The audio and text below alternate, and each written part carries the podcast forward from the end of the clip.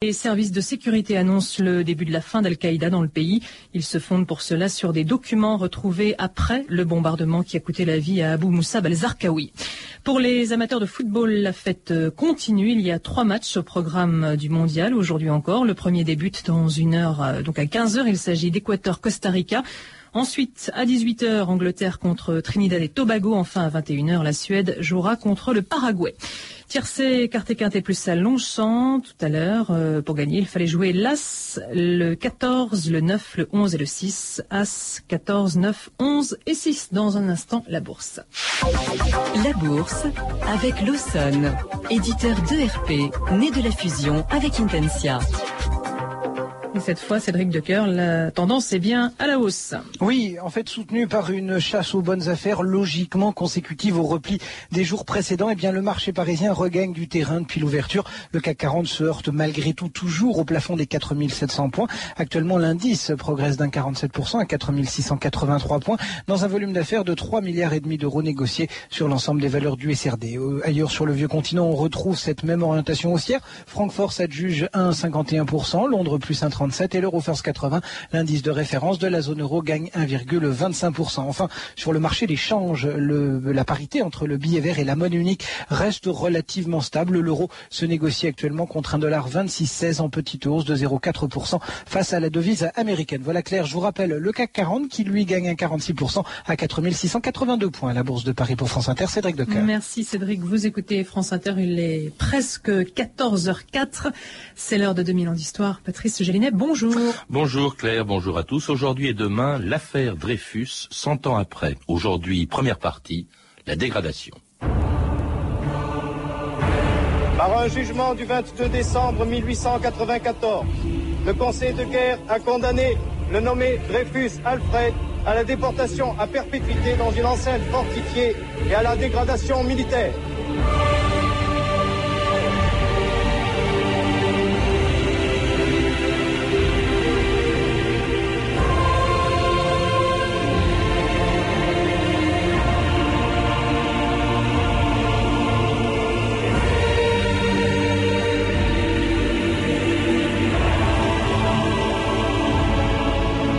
2000 ans d'histoire.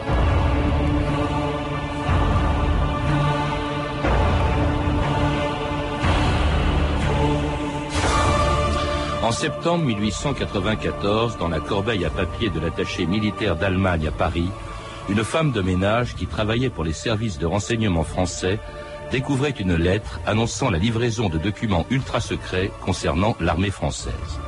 Quelques jours plus tard, cette lettre, qui entrera dans l'histoire sous le nom de bordereau, sera attribuée au capitaine d'artillerie Alfred Dreyfus. Mais personne n'imaginait encore que cette banale histoire d'espionnage allait devenir une des plus grandes affaires judiciaires de l'histoire, si célèbre que cent ans après qu'elle se soit terminée le 12 juillet 1906, elle continue de passionner les Français. Mais si on ne conteste plus aujourd'hui l'innocence de Dreyfus, on a oublié qu'à l'époque où il fut condamné pour trahison, dégradé et déporté à l'île du Diable au large de la Guyane en 1894, il n'y avait alors personne pour le défendre. Pour une opinion publique travaillée par l'antisémitisme, ce juif était un coupable idéal. Et il faudra plus de dix ans pour qu'on rétablisse la vérité, la justice et l'honneur d'un capitaine victime d'une machination qui a discrédité pour longtemps l'institution militaire à laquelle il appartenait. Écoutez-le dans cette archive exceptionnelle, la voix d'Alfred Dreyfus, enregistrée en 1912, six ans après sa réhabilitation. Au début de l'affaire, il s'agissait pour la plupart de ceux qui prirent part que d'une question de justice et d'humanité.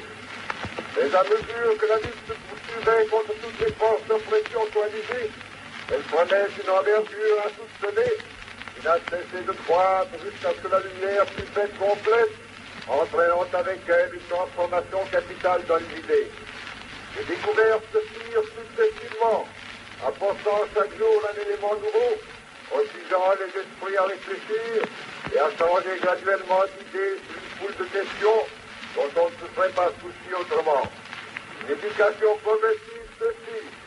Les traditions s'évanouirent, ils préparèrent peu à peu, mais sûrement, l'esprit public à accepter des réformes importantes.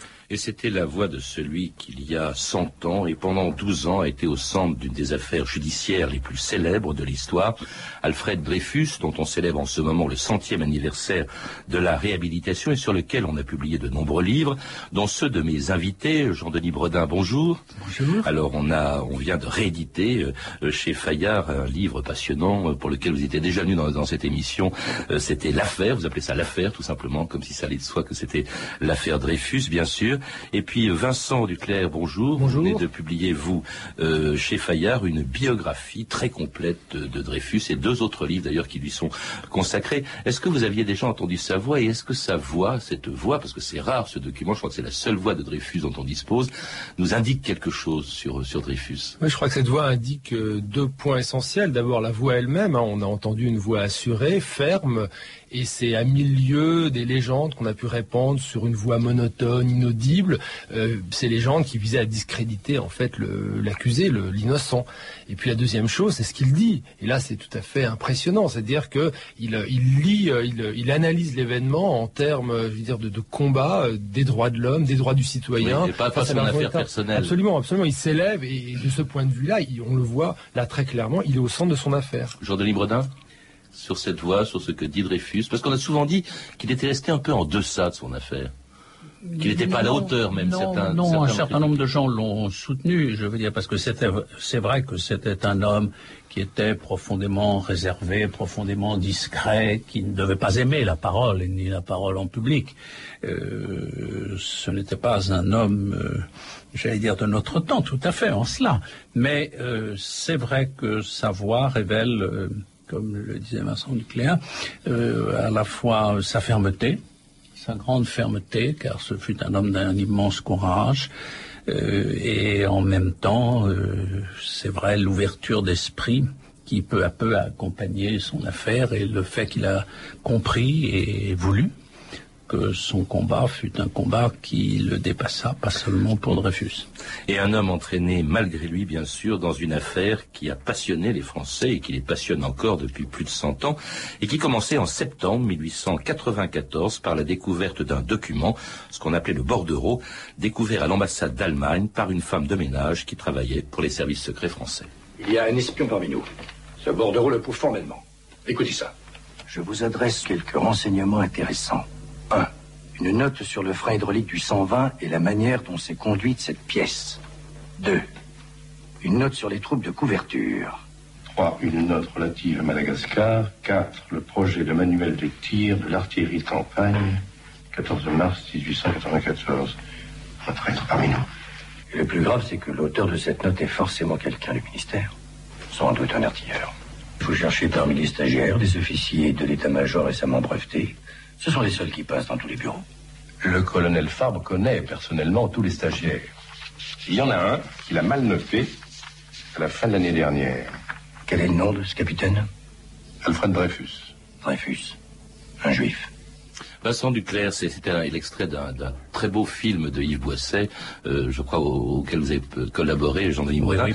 Mais ça, c'est- cet événement, la découverte de ce bordereau, c'est le point de départ de l'affaire, ce, ce- ce document, et qui n'est pas signé. Comment se fait-il que très vite, en quelques jours à peine, l'état-major, les soupçons se soient portés sur Alfred Dreyfus, Vincent Duclerc? Alors, je précise euh, d'emblée que, que ce que ce que montre le film est tout à fait exact. hein. C'est vraiment là une reconstitution parfaite. Euh, et alors, ce bordereau, euh, c'est donc en fait, il faut le prendre de- de- du point de vue administratif. Un bordereau accompagne l'envoi de documents. Donc en fait, le commandant Esterhazy, et c'est le colonel Picard qui le montrera ensuite, on en reparlera. Esterhazy a envoyé effectivement des documents euh, peu importants. Mais hein. ça, ne parlons pas d'Esterhazy. Oui. Non, mais, euh, pour mais- l'instant, on va, il y a un bordereau, Oui. il n'est pas signé, Il et est tout pas de suite, on soupçonne Alfred Dreyfus. Pourquoi? Alors on celle de Dreyfus et le film le, le montre bien parce que il y a d'abord une, une sorte de peur immédiate euh, au sein de l'état-major du ministère de la guerre, le, le- la, la certitude qu'il y a une énorme euh, situation de, trahison. C'est vrai que la, France est, je veux dire, en, état de guerre d'une certaine manière avec, l'Allemagne et très vite euh, il faut trouver le coupable, il faut trouver un coupable et l'analyse que les agents des, services de renseignement réalisent est totalement erronée, c'est-à-dire qu'ils sont persuadés qu'ils ont affaire à des documents très importants, notamment le terme de note. Euh, en fait, le, le terme de note ne désigne pas des notes administratives simplement. L'auteur dont Esterhazy qui fabrique des petites notes, des petits pense-bêtes. Et en fait, l'analyse donc euh, visant à expliquer que c'est certainement un officier de l'état-major est erronée, euh, et euh, mais qui amène euh, donc l'intérêt, donc la, la, le, le, soupçon sur Dreyfus. Et là, je crois qu'il y a un point essentiel, c'est que euh, le colonel Fabre, le commandant de Macheville, qui en fait d'emblée désigne Dreyfus, eh bien le désigne parce qu'ils l'ont mal noté. Mais pourquoi est-ce qu'ils l'ont mal noté Parce qu'ils ne voulaient pas de juifs euh, à l'état-major. Et là, on a, et là c'est important, on a effectivement là l'intention de la conspiration. Alors aujourd'hui, Bredin, effectivement, l'armée l'opinion publique aussi en général, on y reviendra, est très travaillée par l'antisémitisme, euh, ce qui aboutit à penser qu'un juif c'est forcément un traître. C'était euh, non seulement il était juif mais alsacien, donc on le soupçonne, on soupçonne Dreyfus à cause de à cause de cela. Euh, et tout de suite, d'ailleurs, on lui fait faire quelque chose de très humiliant pour être sûr que c'est lui, euh, si on pouvait l'être, euh, on lui euh, impose une dictée. Il y a le colonel, je crois, du Paty de Clam qui lui fait faire une dictée pour comparer son écriture à celle du bordereau. C'est-à-dire qu'on veut le prendre à un piège. Mais le vrai problème aussi est que l'armée à l'époque vit dans la maladie de l'espionnite si la France a perdu la guerre, perdu les guerres, c'est parce qu'elle a été trahie, c'est parce qu'il y a eu des espions, c'est parce qu'il y a eu des traîtres, et c'est parce que le service de renseignement français n'a pas fonctionné comme il faut. Et partout, l'armée cherche des traîtres, cherche des espions, y compris dans la, dans, euh, à l'ambassade d'Allemagne. Alors, ce qui est vrai, c'est que lorsque les documents sont découverts, on va tout de suite rechercher qui l'a fait, parce que l'espionnite oblige à ça. Et on sait aussi que le ministre de la guerre, le général Mercier, n'est-ce pas Vincent, je bien, le général Mercier, à l'époque, était souvent accusé par l'extrême droite française, notamment par le journal de, de, La Libre Parole, de ne pas en faire assez et de tolérer la présence des Juifs dans l'armée. Par conséquent, on savait que le général Mercier euh, approuverait cette recherche qui consistait à trouver un coupable qui fût juif. Et comme l'écriture de Dreyfus ressemblait, on y reviendra, un peu à toutes les écritures de l'époque, il faut le dire, car tout le monde apprenait à écrire de même manière. Et d'ailleurs maintenant, moi je me souviens quand j'ai travaillé là-dessus, vous avez dû avoir la même chose, toutes les écritures se ressemblaient sans exception. Maintenant, elles sont toutes différentes, mais euh, immédiatement tout le monde va dire ah ben oui, c'est l'écriture de ce juif, de cet officier juif qu'on n'aimait pas, qui avait très bonnes notes, qui était très brillant, qui était trop brillant même, par ce roi alsacien. On pourra peut-être y revenir et en tout cas qui est arrêté le 15 octobre 1894, envoyé à la prison du Cherche-Midi. Mais alors, faute de preuves formelles, eh bien, le général Mercier, dont vous avez parlé, Jean-Louis Bredin, ministre de la Guerre, et l'état-major restent discrets. Et ce n'est que le 31 octobre que l'affaire est révélée par la presse, trois semaines après l'arrestation de Dreyfus.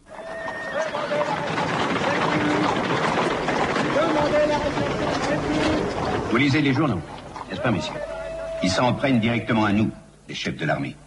Bien qu'il m'en coûte de lire ces ignominies, écoutez cependant.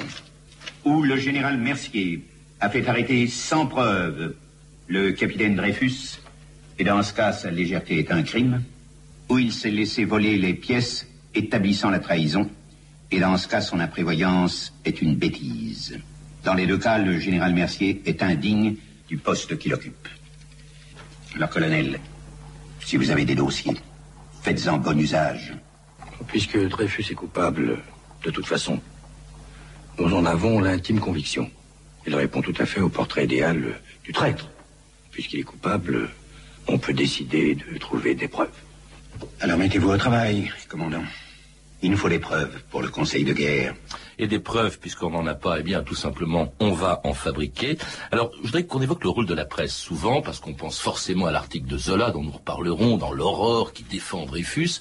On se dit, la presse a été formidable. Dans ce cas particulier, au moment où commence l'affaire en 1894, la presse a joué un rôle détestable, Jean-Denis Bretin, parce qu'elle a littéralement poussé l'état-major à accélérer les choses, quitte à fabriquer des preuves.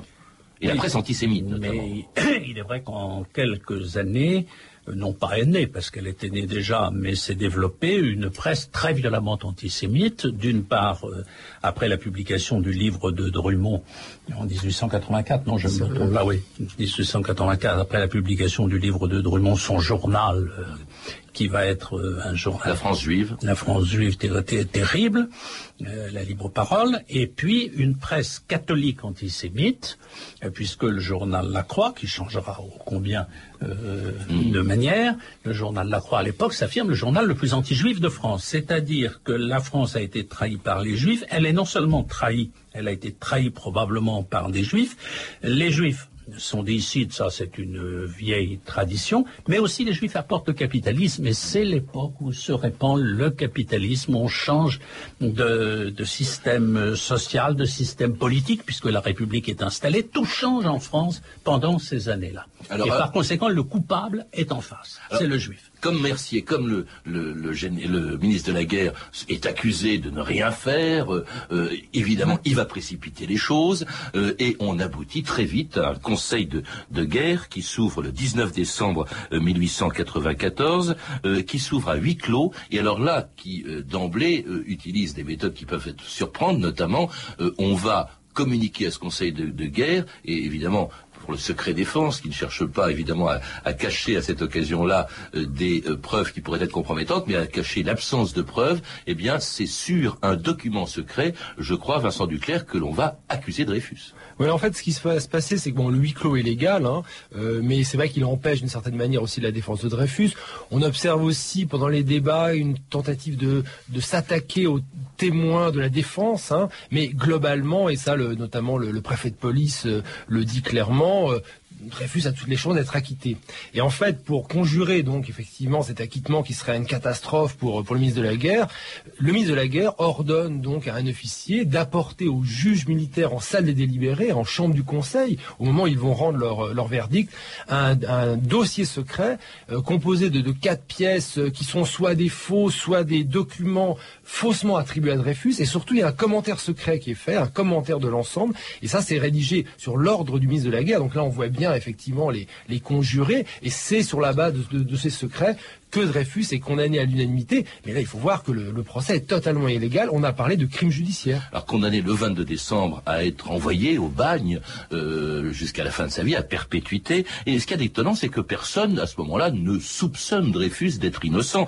Même ceux qui le défendront plus tard, je cite Clémenceau dans le journal La Justice, qui dit « Il n'y a donc pas de parents, pas de femmes, pas d'enfants, pas d'amour de quelque chose, pas de lien d'humanité ou d'animalité, rien qu'une amie monde, un cœur abject », dit Clémenceau en parlant Dreyfus. Jaurès, qui le défendra plus tard, dit le capitaine Dreyfus, convaincu de trahison par un jugement unanime, n'a pas été condamné à mort. Et Jaurès s'en offusque. Alors, personne ne défend euh, ce capitaine Dreyfus lorsque, quelques jours après euh, sa condamnation et juste avant de partir en Guyane, eh bien, il doit subir la pire des épreuves devant 4000 soldats rassemblés dans la grande cour de l'école militaire pour assister à la dégradation du capitaine Dreyfus de 5 janvier 1895. Par un jugement du 22 décembre 1894, le Conseil de guerre a reconnu le nommé Dreyfus Alfred coupable d'intelligence avec l'ennemi et de haute trahison.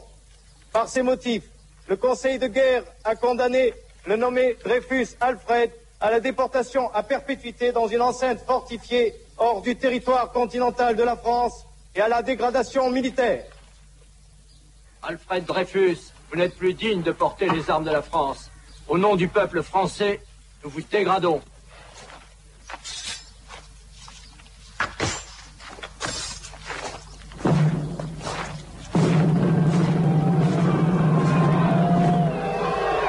Je jure que je suis innocent Un officier d'état-major est accusé à tort d'être un espion de l'Allemagne. On le condamne au bagne.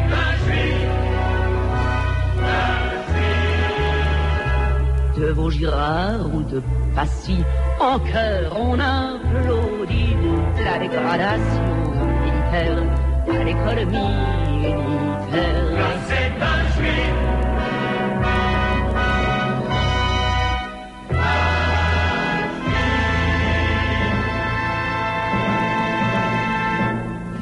arrache ses galons, son sabre, ses boutons.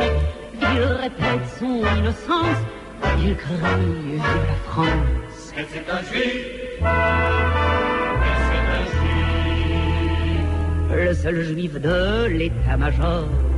Que vous faut-il encore? Ah oui, c'est bien lui le coupable. Ah, qu'il s'en aille au diable. Ah,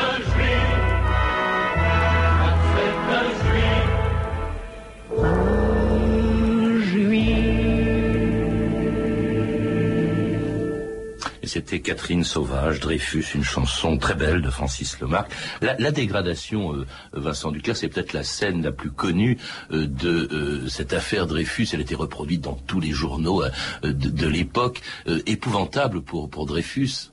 Épouvantable, mais aussi c'est là où il a révélé, en fait, je veux dire qu'il était, il était héroïque parce que en face du front des troupes, devant euh, cette foule de Parisiens, estimée à 20 000 personnes qui crient à mort les Juifs. Et même des tribunes. Et des On tribunes, avait construit des tribunes pour que tous les journalistes assistent à cette scène effrayante. C'était vraiment une scène euh, de, de sacrifice euh, qui renvoyait, je veux dire, à- à- presque au Moyen Âge. Eh bien, euh, Dreyfus euh, crie soldat, on, on dégrade un innocent. Et, et là, il, il est effectivement héroïque. Et je crois qu'il faut insister sur cette dimension-là. Et le début d'un calvaire qui va durer quatre ans, puisqu'il part immédiatement à l'île du diable, dans des conditions où il va être interné À l'île du Diable ans. que l'on rétablit comme lieu de déportation de par une loi particulière, car ce n'était pas plus un lieu de déportation. Mais pour que Dreyfus, qui ne pouvait pas être condamné à mort à cause d'une loi de 48, si j'ai bonne mémoire, que Dreyfus fût puni et meurt probablement là-bas d'ailleurs, on a rétabli l'île du Diable comme lieu de déportation.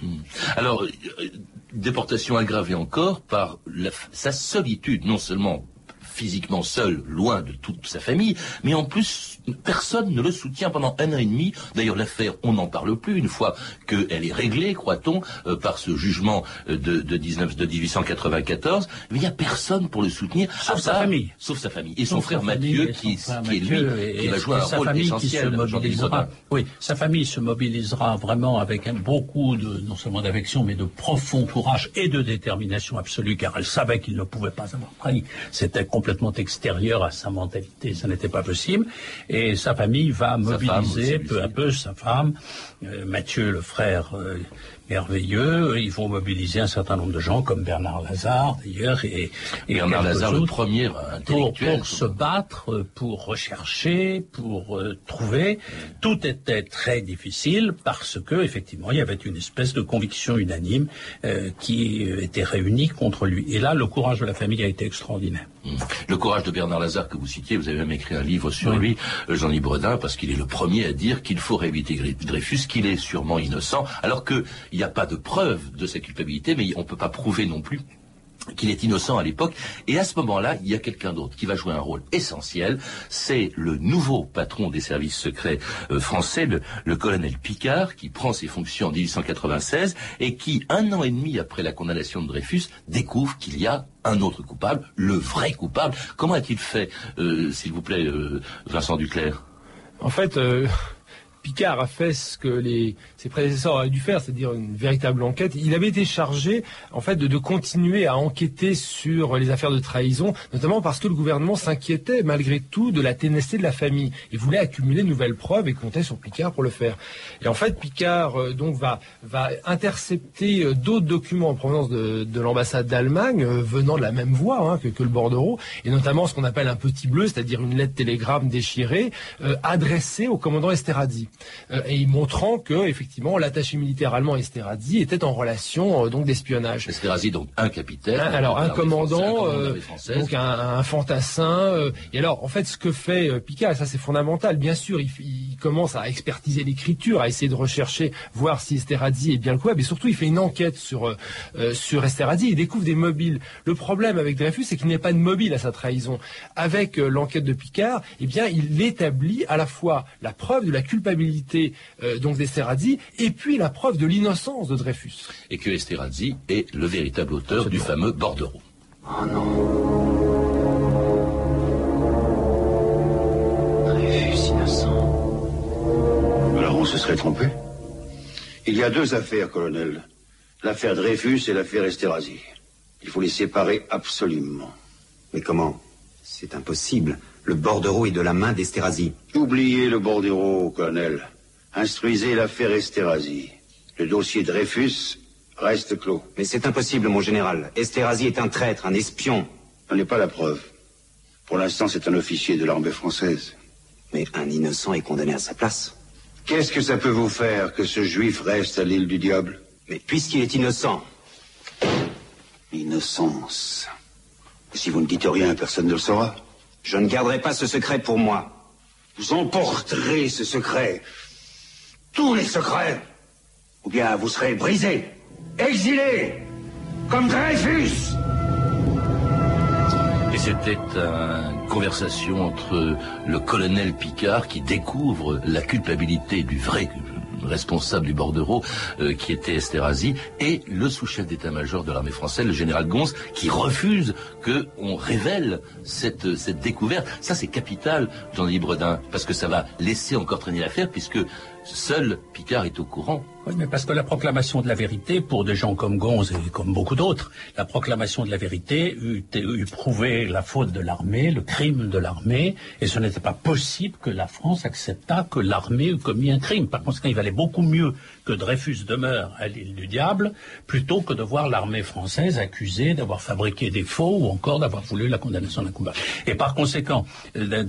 Et par conséquent, il est certain que tous y vont se réunir. On va d'abord essayer de se débarrasser de Picard en l'éloignant le plus possible. On l'envoie en Tunisie. Ça, on hein, pourra y, y revenir. Et Picard se sentira tellement menacé, peut-être même menacé de mort, euh, que ce militaire pourtant très droit, très militaire, très, euh, va confier à un de ses amis avocats qui s'appelait Leblois le secret qu'il avait, afin que, s'il venait à mourir, quelqu'un connût ce secret, et le Blois transportera ce secret, c'est-à-dire en parlera à Scheurer Kessner, qui sera l'un des grands artisans alors de la révision en alsacien, député, sénateur d'Alsace, sénateur inamovible. Voilà.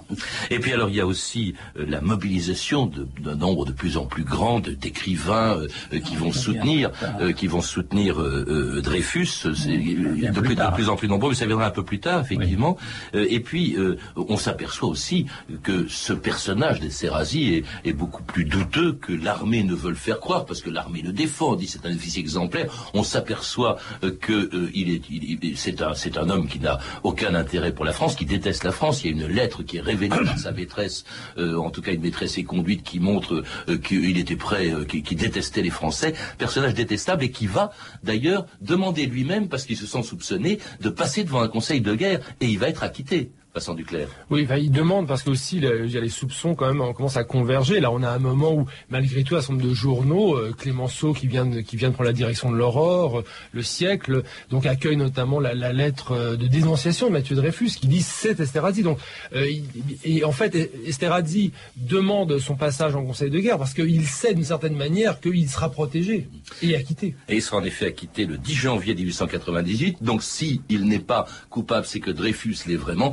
Ça scandalise évidemment euh, beaucoup de gens, dont euh, Émile Zola, qui va euh, le surlendemain, trois jours plus tard, qui va publier son fameux J'accuse. Nous en parlerons demain avec vous dans la deuxième partie de cette émission sur l'affaire Dreyfus. En attendant, et pour savoir plus, je recommande les livres de mes deux invités, Jean-Denis Bredin, dont les éditions Fayard viennent de rééditer l'affaire, et Bernard Lazare, sous le titre Dreyfus, un innocent, publié dans la collection Les Indispensables de l'Histoire. Quant à Vincent Duclerc, eh bien, il est l'auteur de trois ouvrages sur le sujet, une biographie passionnante, très complète, Alfred Dreyfus, l'honneur d'un patriote aux éditions Fayard, et puis Dreyfus est innocent, un très beau livre illustré de, photos chez Larousse, enfin l'affaire Dreyfus aux éditions La Découverte dans les collections Repères. À lire aussi de très nombreux livres édités à l'occasion de ce centième anniversaire de la réhabilitation de Dreyfus et dont vous pourrez retrouver les références sur notre site internet. Euh, D'autres manifestations nombreuses marquent aussi ce centenaire. L'exposition Alfred Dreyfus, le combat pour la justice, qui se tient jusqu'au 1er octobre au musée d'art et d'histoire du judaïsme de Paris, et un colloque de la justice dans l'affaire Dreyfus, où vous interviendrez Vincent Duclerc et Jean-Denis Bredin, et qui se tiendra le lundi 19 juin à la Cour de cassation de Paris. Toutes ces références et beaucoup d'autres encore sont disponibles par téléphone au 32 30, 34 centimes la minute ou sur franceinter.com. C'était 2000 ans d'histoire. La technique Pascal Baldassari, Clotilde Thomas, documentation Claire Tesser, Claire Destacan et Mathieu Minossi, une réalisation de Anne Kobilac. Demain donc, et avec comme aujourd'hui Jean-Denis Bredin et Vincent Duclerc, la deuxième partie de notre émission sur l'affaire Dreyfus, la réhabilitation, mais tout de suite à 14h30 sur France Inter et même avec une minute de retard. Pardon Eric Que Oswald. je vous ai demandé. Patrice. Merci beaucoup. À demain, À Patrice. demain.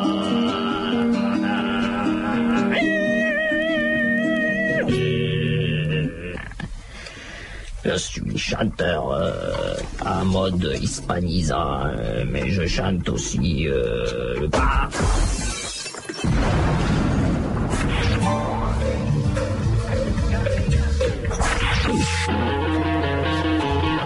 Ami de la musique. Musique. Music. I need a pound of fat back About now. Musique Express.